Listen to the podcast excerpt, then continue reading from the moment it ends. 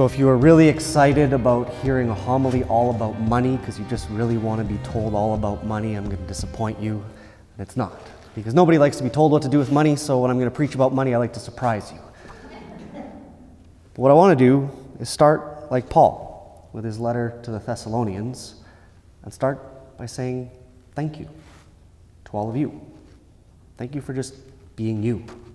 Thank you for over the last two years welcoming me and Father Daniel into your community of faith. Thank you for thanking me for things that I do with you and for you as your pastor. When people ask who are not part of this community, so how's it going out in Fort Saskatchewan? How are things? I say it's just a great place to be with great people. I just love being there. Thank you. Thank you for your faith through this time of pandemic and your desire to come back to the Mass. Thank you for your faith through trials in your life, whether that's within this faith community or within your family lives, the trials that you faced and your willingness to be faithful through that. Thank you for sharing your life with me as your pastor. Because when I became a priest, I became a priest because God made clear to me that I needed to share the gospel with the people of the place where I grew up in this diocese. But what you don't often think about when you're young, when you're young, you think about how you're going to change things and change the world by what you can offer. But what you often overlook, that I'm learning as a priest, is how much the people that you serve shape you and you are shaping me into the priest that God wants me to become. Thank you for that. You today and into the future will be a huge part of my life as a priest because of what you offer to me. So thank you. I'm growing to be very comfortable being your pastor. It's a good place to be been just over two years now that I've been here, and I feel at home with you. That you allow me to be your pastor, because I am an outsider. I am not from here, like Paul who comes to the Thessalonians, but you welcome me. I look forward to seeing you, whether that's on Sundays, when Saturday evenings when you come for Mass, or we run into each other in town, or get to go to schools or wherever. I look forward to seeing you. But there's a danger that comes with being comfortable. And this is part of the reason for priests being moved. I'm not being moved, I don't want to move. But part of the reason for priests moving the way that we do, for both us as priests and for you as people, is because we do get comfortable. And when we get comfortable, we can lose sight of why we're here. And we have to ask ourselves from time to time, why are we here? Both you and me together. And I think the events of the gospel today are a good place for us to reflect on why are we here? So Jesus is trying to get the people around Jesus are trying to trap him. They're trying to find a way to get rid of him. So they put a question, like a catch 22 question, that he just can't get right. If he gives one answer, he's trapped. If he gives another answer, he's trapped. They give him a denarius, which was basically one day's wage.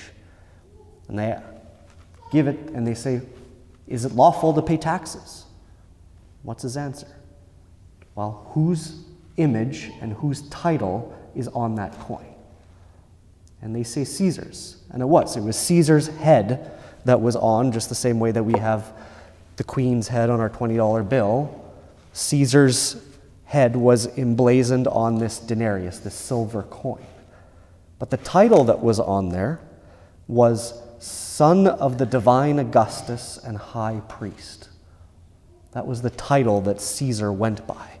The Son of the Divine Augustus and the High Priest.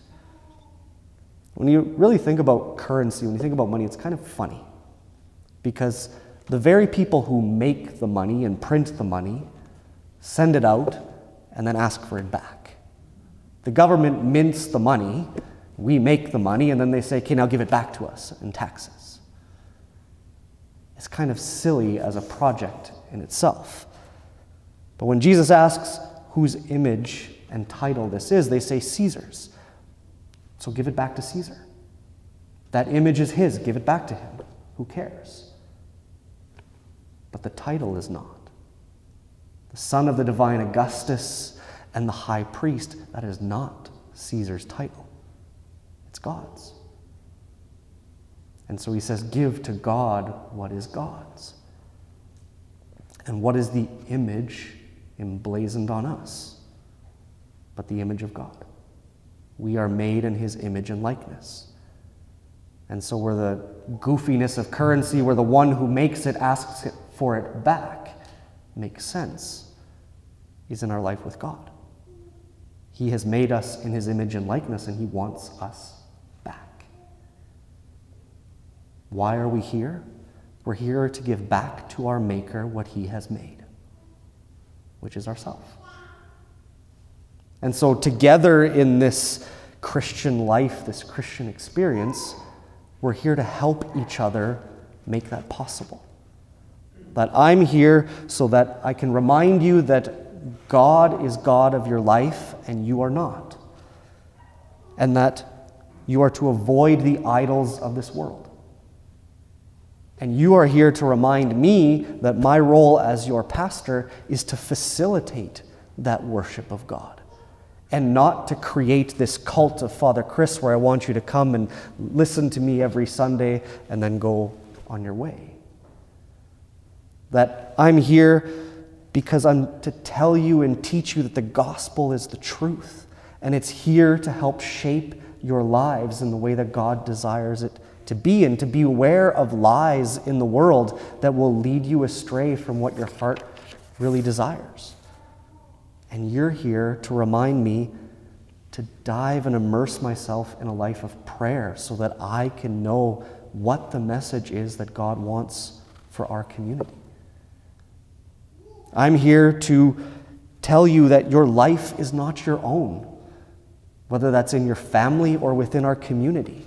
Your life is not your own. And we cannot, as Christians, live a comfortable life. And you're here to remind me that my life belongs to you as your priest, and that I don't just work Sundays or nine to five. Priest is not a job, it's my life. We're in that together, and we're here to remind each other of why we're here, which is to give back to the Maker what He has made ourselves. So thank you for being part of this Christian life with me. And for the rest of this Mass, and always, let us pray for each other